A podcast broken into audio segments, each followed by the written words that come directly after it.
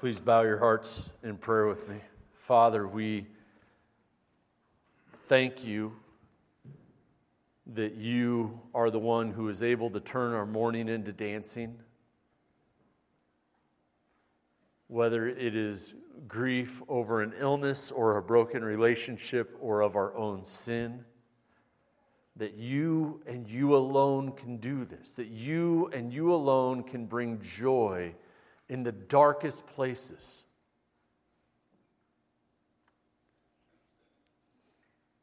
And God, we thank you that not only are you able to do it, but you're in the business of doing it. That that's one of the things you do for us, that you bring us joy. That in our despair, God, we can cry out to you. We can look at the standing we have in you in Christ Jesus. That we can look forward to future hope, to the day when we will have resurrected bodies like Christ, when we will finally be home, not here, but home with you in heaven. And, and Lord, we long for that. Lord, I pray that you would keep us from finding contentment in this world. God, that you would keep us from, from having too many joys that don't last.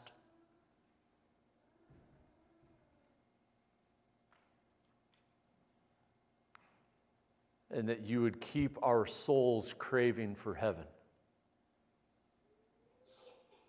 and help our hearts rejoice at every glimpse of it we get from now until we arrive home. Thank you for saving us. It's in Jesus' name we pray. Amen.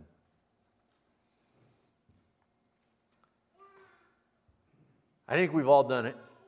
I think we've all had moments where we have, you know, it, you know, it's a Saturday when football isn't around, and so you're flipping the channels and you just, there's nothing on, and you find yourself, you're sucked in. And pretty soon you're like, you know what, that is the best vacuum I've ever seen. And I thought it was a commercial, but it turned into the best show I've seen all day. And maybe it's not a vacuum, maybe it's the, the greatest knife, an air fryer, uh, some makeup you didn't know you needed. Uh, and, and some of you dudes are out there and you're like, that would help my complexion, but you're just too ashamed to admit it. And we get trapped into these infomercials. And every infomercial, no matter the product, whether it's a vacuum, makeup, a kitchen gadget, or, or the, the ShamWow, they all have the same chorus, if you will. But wait, there's more. And it's laughable because you see it coming a mile away and you're kind of curious what they're going to do. But imagine with me for a moment if the but wait, there's more was actually to something better and greater and true. Well, then you'd have to call now. But we get, we get skeptical of the but wait, there's more. We don't quite believe it. And it, it, becomes a laughable line when anyone says, but wait, there's more. But there's a place where that's true.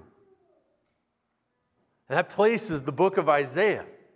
Isaiah is writing to people and preaching to people who are in the backdrop of their own sin, of idolatry, of the impending judgment of God. Every savior of sorts that they've tried has not worked. The Baals haven't worked. Working out their own righteousness through going to the temple every Sabbath, through offering sacrifices just for the sake of jumping through the hoops, none of that has worked. Their kings haven't worked. And they're being confronted with all these failed attempts at self righteousness and worldly righteousness over and over and over again. And they're seeing the danger of their own hard heartedness. And even in the middle of Isaiah, they go off into exile. And where we were at last week, where we are this week, where we'll be next week in Good Friday, these servant songs are written to people who are in exile. They're in the misery of their sin. They're in darkness. They don't think they'll ever come out. They're hearing these songs. And, and the book of Isaiah as a whole, as it unfolds, is a perpetual Christ Christological, but wait, there's more. You've tried this and it hasn't worked. You've tried that and it just makes it worse. But let me tell you about Jesus. Let me tell you about the shoot from the stump of Jesse. Let me tell you about the one whom the virgin will give birth to. Let me tell you about the Prince of Peace. And now he's saying, Let me tell you about the servant of the Lord. And it is one after another, but wait, there's more about Jesus.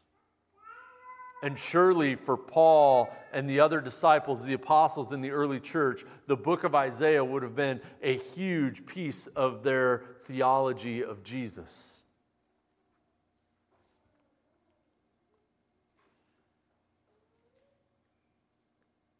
And so let's turn to Isaiah 49 and let's look at the next segment of But Wait, There's More about our Savior.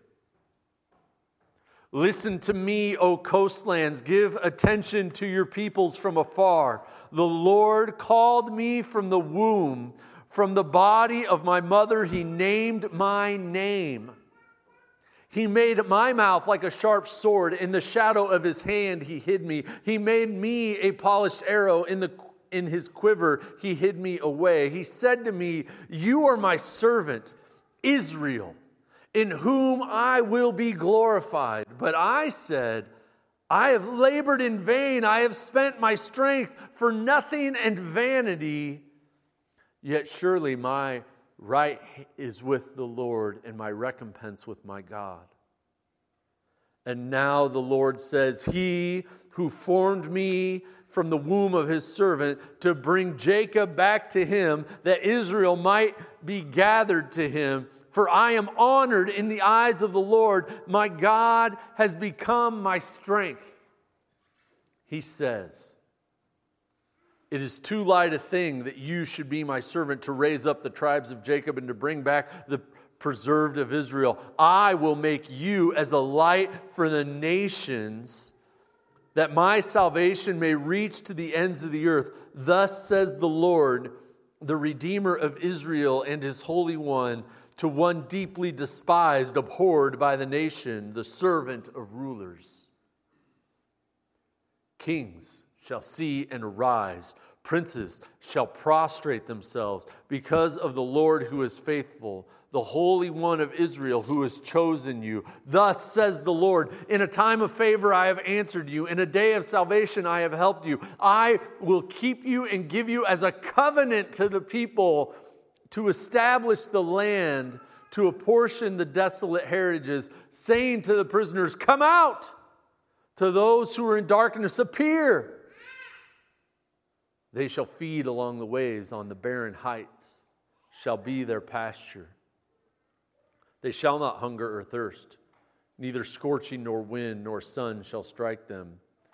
For he who has pity on them will lead them, and by springs of water will guide them, and I will make my mountains a, all my mountains a road, and my highways shall be raised up. Behold, these shall come from afar, and behold, these from the north and from the west and from the land of Syene. Sing for joy, O heavens, exult all earth. Break forth, O mountains, into singing. For the Lord has comforted his people and will have compassion on his afflicted. Here we have this song of the servant of the Lord a servant who is not just a servant of the Lord to reach Israel, but to the nations. And the Lord's servant is coming to restore Israel and be a light to the nations, is what we are singing in this song. That he is coming to restore Israel and to be a light to the nations. And the first way we see this, the first verse of the song, if you will, is that he is a personal righteous redeemer. Look at these first five verses. In verse 1, he says, Listen to me, O coastlands, give attention to the peoples from afar. The Lord has called me from the womb, from the body of my mother. He named my name. And then in verse 5, He who formed me in the womb of his servant. The servant of the Lord, who we, who we heard about last week from Isaiah 42, is not just a figure in the heavens. He is not just a spirit, but he has a body. He is coming in personal form. He has personhood. We have a tendency, like God's people in Isaiah and in the Old Testament, to take for granted God's goodness, his power, provision, and plan. And this is one of the places we could do so as we learn about the servant of God. That we, we take for granted this miracle that God took on flesh, that he became one of us.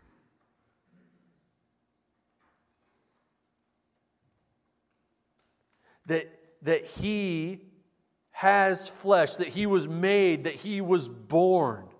And here in verse in verses 1 to 5, we actually have the servant singing about himself.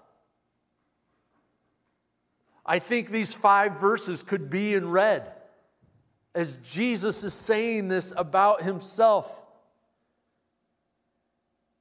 He's talking about his own incarnation. From the body of my mother, he named my name. And you think of the angel appearing to Mary and saying his name will be Jesus.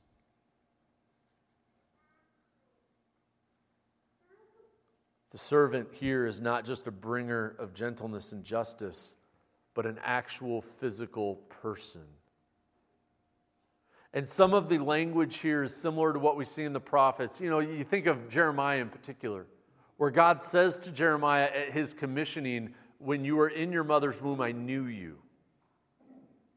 But this has a different tone to it. Because here the servant is saying, God, you gave me a body in my mother's womb. The, the servant is having no wrestling with his commissioning as a prophet, as a servant of God.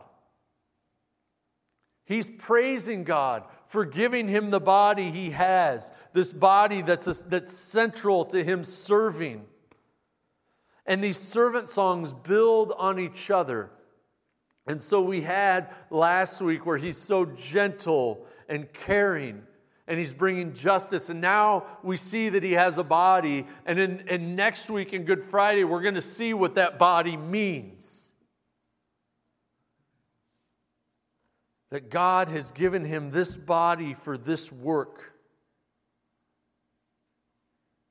In the other prophets, it's always God telling his servant, and servant with a lowercase s, that he has selected him. But here, the servant with a capital S is praising God for how he has been at work from even in the womb, getting him ready for his work. He is, he is writing as a prophet, the servant, but as a prophet who has a very different relationship with God than the others. Now, when we read poetry of any kind, Hebrew poetry is no exception, we look for uh, different tools in the poetry to help us see what's going on. And one of those tools is parallelism and how different stanzas line up. And either they, they magnify or they contrast. There's a lot of different things the parallelisms do. And here it's one of contrast as we look at through verses two through five.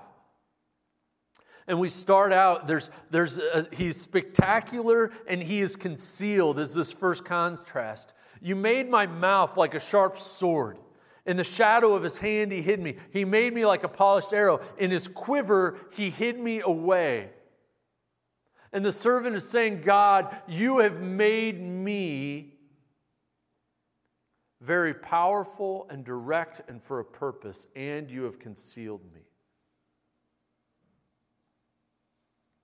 This mouth, like a sharp sword, echoes of Isaiah 11, where he'll strike down his enemies with the rod of his mouth. It, it foreshadows Revelation 19, where Jesus is seen as the rider on the white horse. His robe is dipped in blood. On his robe and on his thigh is written Lord of Lords. And the nations have been stirred up by the beast to wage war on, on the Lamb and his followers. And the rider on the white horse cuts them down with the sword of his mouth.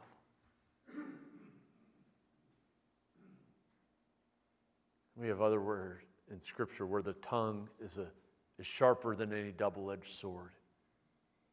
That we have a servant who has a mouth that is able to do great things. And we see this in the Gospels as the mouth of Christ speaks healing, raises people from the dead, rebukes those who have a facade of religion and gently corrects those who need it and speaks tenderly to the broken. And then we have that he is a polished arrow, an arrow with a specific purpose, hidden in the quiver of God. And we have to think of Psalms where we hear that, that children are a blessing. They are arrows in the quiver to be sent. That this speaks too to the special relationship of the servant and Father God. But God does conceal him.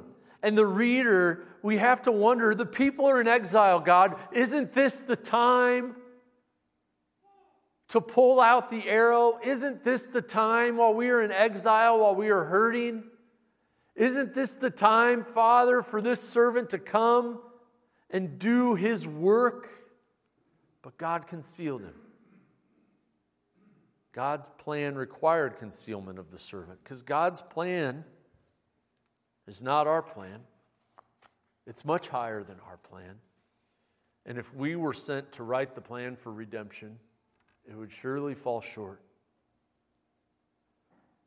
And we get in the last servant song a picture of this concealment as the servant we see is, is really not that attractive. He's a dry root out of dry ground. He's very plain. There is nothing to draw us to him. And as Christ's ministry unfolded, we see when people got a glimpse that he's the servant of God, what they tried to do, that they wanted to make him king. God's plan for Christ required that Jesus would die for us so that he could bring a heavenly kingdom as opposed to an earthly one that so many have tried to establish in different ways. The servant of God is unique, he is powerful, he has a deliberate purpose. And God kept him concealed so that at just the right time, Christ would die for the ungodly. Praise God for that. I praise God for the wisdom that He has in this plan, the wisdom that He has, the long suffering that He would wait so long for it just the right moment, that God wasn't impatient with this.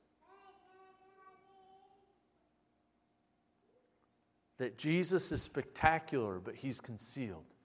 And we also see that He's despaired but honored. Listen to the words of the servant. I have labored in vain. I have spent my strength for nothing in vanity. Yet surely my right is with the Lord, and my recompense with my God. And now the Lord says, He who formed me in the womb to be his servant, to bring back to bring Jacob back to him, that Israel might be gathered him. For I am honored in the eyes of the Lord, my God has become my strength.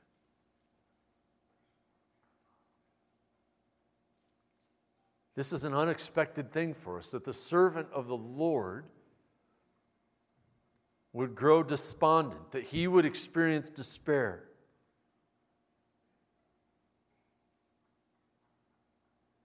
Maybe we could better ask, why wouldn't he be? This is a servant of the Lord, meant to restore Jacob back to God, to bring God's people from afar. And God's people are in their darkest moment. They are in exile, they are in foreign land. This had to be frustrating for the servant. But even when Jesus came, he experienced frustration.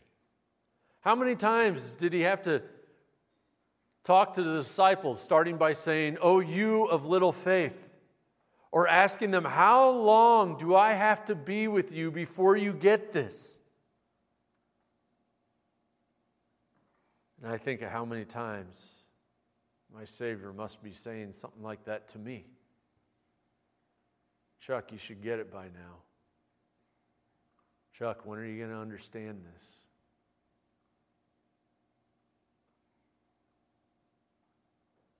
Commentator Motyer points out to this despair, and he says, This shows us the humanity of Christ, maybe even more than the body he's been given. That Jesus didn't just look like us, but he experienced our emotions. That Jesus had long days and long weeks.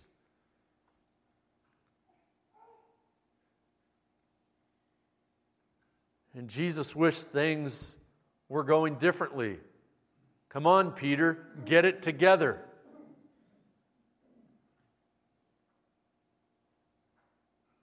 But where we see the servant is he doesn't stay in his despair, but he moves to something else pretty quickly. And where he moves is he moves back to the Father. Yet my right is with the Lord, my recompense is with God. That he doesn't stay in his despair, but he, he remembers God's plan, God's power, and he restates his resting faith in the Lord. His security and standing is not with the nation of Israel who are unable to keep God's word. His, his standing, his, his stature is with God, who says in verse 3, You are my servant. And he gives him a peculiar name. He calls him Israel. You are Israel.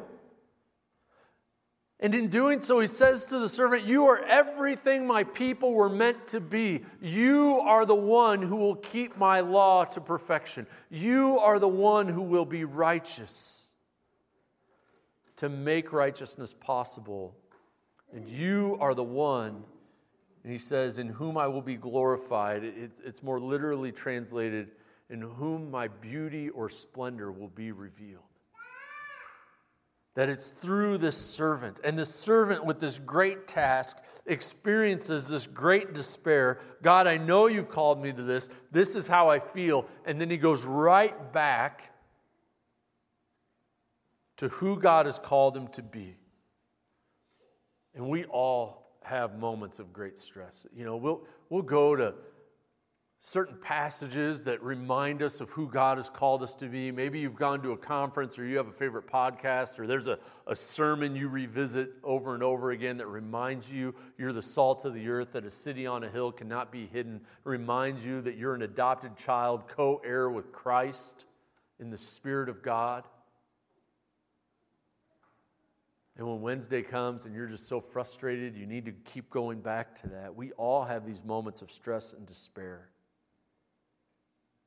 And I don't know what for you is causing that right now. Maybe it's an illness, a family member, or something at work, or, or something else entirely. But I want you to think about that. I want you to, and put a name to that stress or anxiety. Don't say it out loud because the person might be next to you. But think of that for a moment. Put a name to that. And then I want you to think about this. How does God want you to act in that situation? What is God desiring from you in that? In your office or in your home? What is God desiring from you? He's put you there. In His sovereignty, He put you right there. What is He desiring of you? the servant in his distress, he right away defaults to his standing with God. I'm perplexed. and God is at my right hand. Can we follow Jesus in this? That in all the things that you're frustrated in, in all the things you can't wait to be over, as you get ready to step into that situation, go to work tomorrow, go to the doctor's office this week, answer your emails, whatever it is, as you get ready to enter into that, can you just say, because of Christ, I'm a child of God. My name is written on his hand. The Lord is my shepherd, I shall not want. Isn't this great? The servant had a task from the Father. And it didn't always feel great to gather God's people out of exile. But he knew that God was his strength. And in the hardest moments of serving, he served with the confidence of God's power and plan. God made that servant so much more than a rescuer of Israel. He made him the glorious light of the world. Verse 6, this is such a great verse. Now, there, now God is talking to the servant. And so in verses 1 to 5, the Son of God, the servant of God was speaking. Now the Father responds. And the servant has just said, I'm complete, I feel like everything I've done is vanity, but I know who you are, God. I know your plan in this. And God says this back to him It is too light a thing that you should be my servant to raise up the tribes of Jacob and to bring back the preserved of Israel. It is too light of thing, Jesus, that you would only draw my exiles out of exile, that you would only draw them out of where they are in geographical distance and spiritual distance from me, and that you would bring them back to right standing with me. Jesus, that you would do that for the people of Israel is too small for you. You will be a light to the nations. Salvation to reach the ends of the earth Jesus is too big of a Savior to just save Israel. He's too big. The servant has been sent to restore, but that's not enough. It would waste Jesus if he only saved Israel. He is for the nations. This would be like having a supercomputer to only play Minesweeper on, or a Jeep that never left the pavement. Jesus is a light for the nations.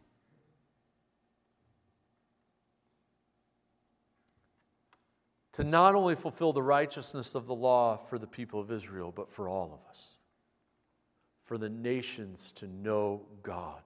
Remember who this song is to. This song is not to the people of Israel in exile. This song is to the coastlands and peoples from afar. It's to all creation. Jesus is singing to all creation. He starts the song, Listen up, O coastlands, and know who I am. And God joins in in saying that He's your Savior, that He's bringing salvation to you. That when Jesus died on the cross, He didn't die for the sins of Israel, but the sins of the world. One of my favorite stories I heard in the history of church as I went through perspectives was that of the Moravian church. And it was one of the first major missionary sending movements that we saw out of the church, where a church really focused on sending people to the nations, and they learned of these slaves that had no one telling them the gospel, and they were going to die in physical slavery as well as spiritual bondage to their sin without a hope of the gospel. And so they sent missionaries who packed their belongings in their own caskets, knowing that they would go there to die. And as they boarded a ship to be sold into slavery so they could take the gospel to the slaves, they waved to their church at the docks, saying, May the Lamb receive the reward of his suffering.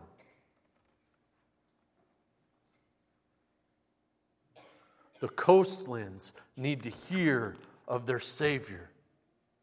And we get a glimpse of how God is going to send the light to the nations as he says, Thus says the Lord, the Redeemer of Israel. And here's how he refers to the servant. No wonder the servant was in despair. To one deeply despised, abhorred by the nation, the servant of rulers. That, that the servant will somehow, and we don't know this yet, we're going to see this in, on Good Friday when we get to the final song, that this servant, we're going to see it next week, is going to be despised and abhorred. How could that be? How could that be good? But even as he becomes the servant of rulers, he will become the object of praise and reverence from kings and princes. You know what it takes for a king to stand up out of his own throne? Or for a prince who knows that the world is going to be his one day to bow down, not just to lower himself, but to lay prostrate on the ground.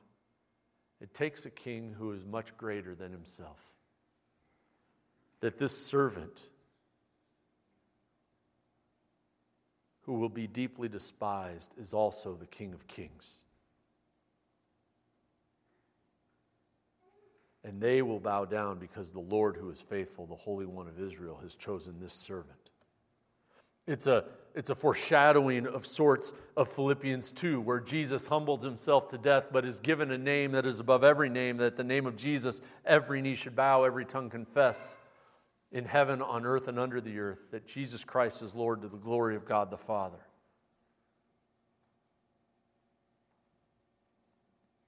The servant has a worldwide effectiveness as Savior.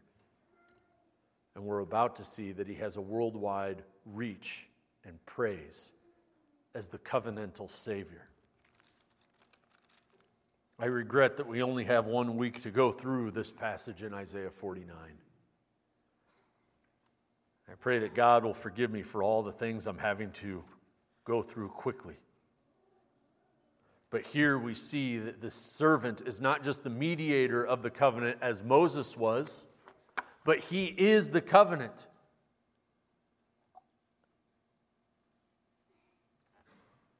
I will keep you and give you as a covenant to the people, that He is the way that people relate to God and have standing with God, that He is the way, the truth, and the life. That when, and this is one of those things where we realize our need for the Old Testament because of how it informs the New Testament and gives us so much meaning so that when, when we get to the Last Supper, it's not random that Jesus passes the cup and says, This is my blood of the new covenant, because Jesus himself, as told 700 years prior to that night, is the covenant. He's not a symbol of the covenant, he is the covenant. He is the way provided by God for Israel and the nations to walk with him. And then he begins his task as the good shepherd as he becomes the covenant. And then he goes to the prisoners and says, Come out. And he goes to those who are in darkness, Appear. And he calls them to himself and he gathers them. And he gives freedom and light to those who do not have it. And he shepherds his people. He takes them across the barren heights and he finds pasture for them in surprising places. He is an unexpected shepherd calling sheep that people didn't know existed because they were in prison and darkness, finding them nourishing pastures in places where you wouldn't expect to see them. They shall not hunger or thirst, neither scorching wind or sun shall strike them, for he who has pity on them will lead them by springs of water, will guide them. That Jesus takes care. And there's the salvific leading described in Isaiah. And one of the things that we see in Isaiah is that there's smooth places to walk where there shouldn't be. That as we follow Jesus, we will follow Jesus to places that look from afar very rough and impossible to pass. And as we follow Jesus through those really rough and impossible to cross places, we'll find paths. Indeed, we'll find highways raised up from the ground as we cross the mountains.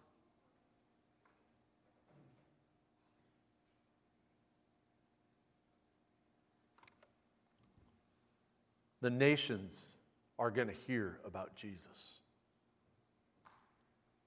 And the way our Savior, the way the servant of the Lord has decided they will hear about Jesus is through his sheep going across the mountains. His sheep going to the places where it looks like there's no food. His sheep going to the places where it looks like the elements, the sun and the scorching wind will kill them, where it looks like they're going to get dehydrated to death. And as they follow the Savior, there's food, there's nourishment, and there's smooth paths. We need to not be afraid of going, sacrificial sending, of praying, of welcoming, of helping others to do the same.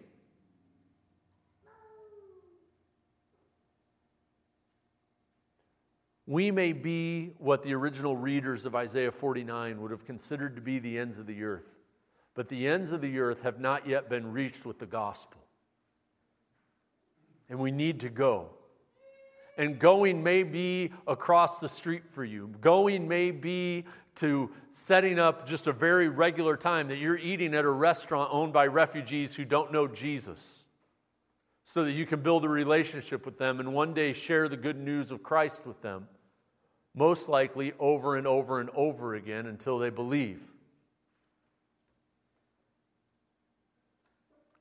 It may be going to members of your family to share with. And all of this feels like mountains.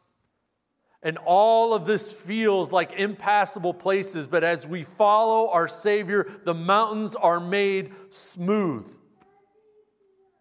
And as we look at this passage of what our, our Savior, our shepherd, does, that He calls us out of darkness and into His marvelous light. That as He provides for us, as He makes plain the paths for us to walk in as He feeds us and leads us to springs of water.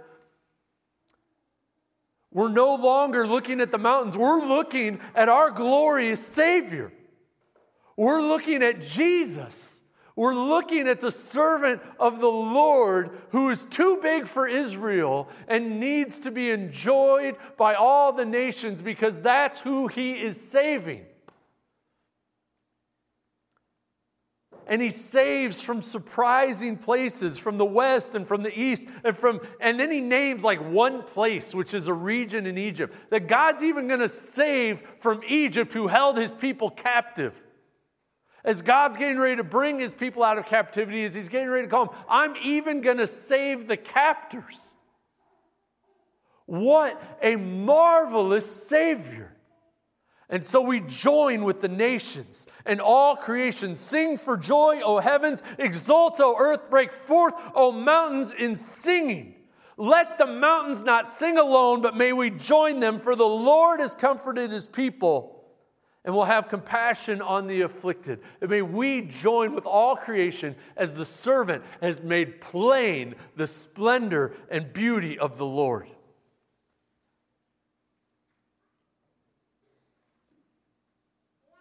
I know that the idea of being involved in the great commission of God to preach the gospel to all creation, to make disciples of all nations, is an intimidating thing, especially when it involves more than writing a check to the missionary who comes by once in a while.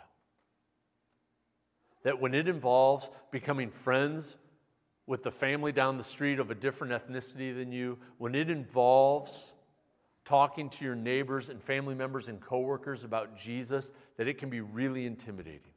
And I know that some people are a little more gifted than others in this. And you may view yourself at the bottom of the gifting on that. That's fine. Here's what I want to ask do your friends and neighbors, not, not do they know that they need a relationship with Savior, with, with the Savior, with God, but do they know that you find Jesus beautiful? Do they know that you find God glorious? And maybe you just start there, that you join in all creation, singing of the beauty of God. And let's start by letting people know that the, the servant of God is glorious and makes God's glory known. And I find God to be absolutely amazing. Can we start in joining this song? Let's pray. Father God, we do praise you. We thank you for your great beauty, that you would save us, that you would save people from surprising ways, surprise, from surprising places. Jesus, that you are too big of a Savior for one nation, that you are the Savior of every nation. May we marvel at that, and Lord, give us grace as we partner in that. We ask this in the name of Jesus, the servant of the Lord. Amen.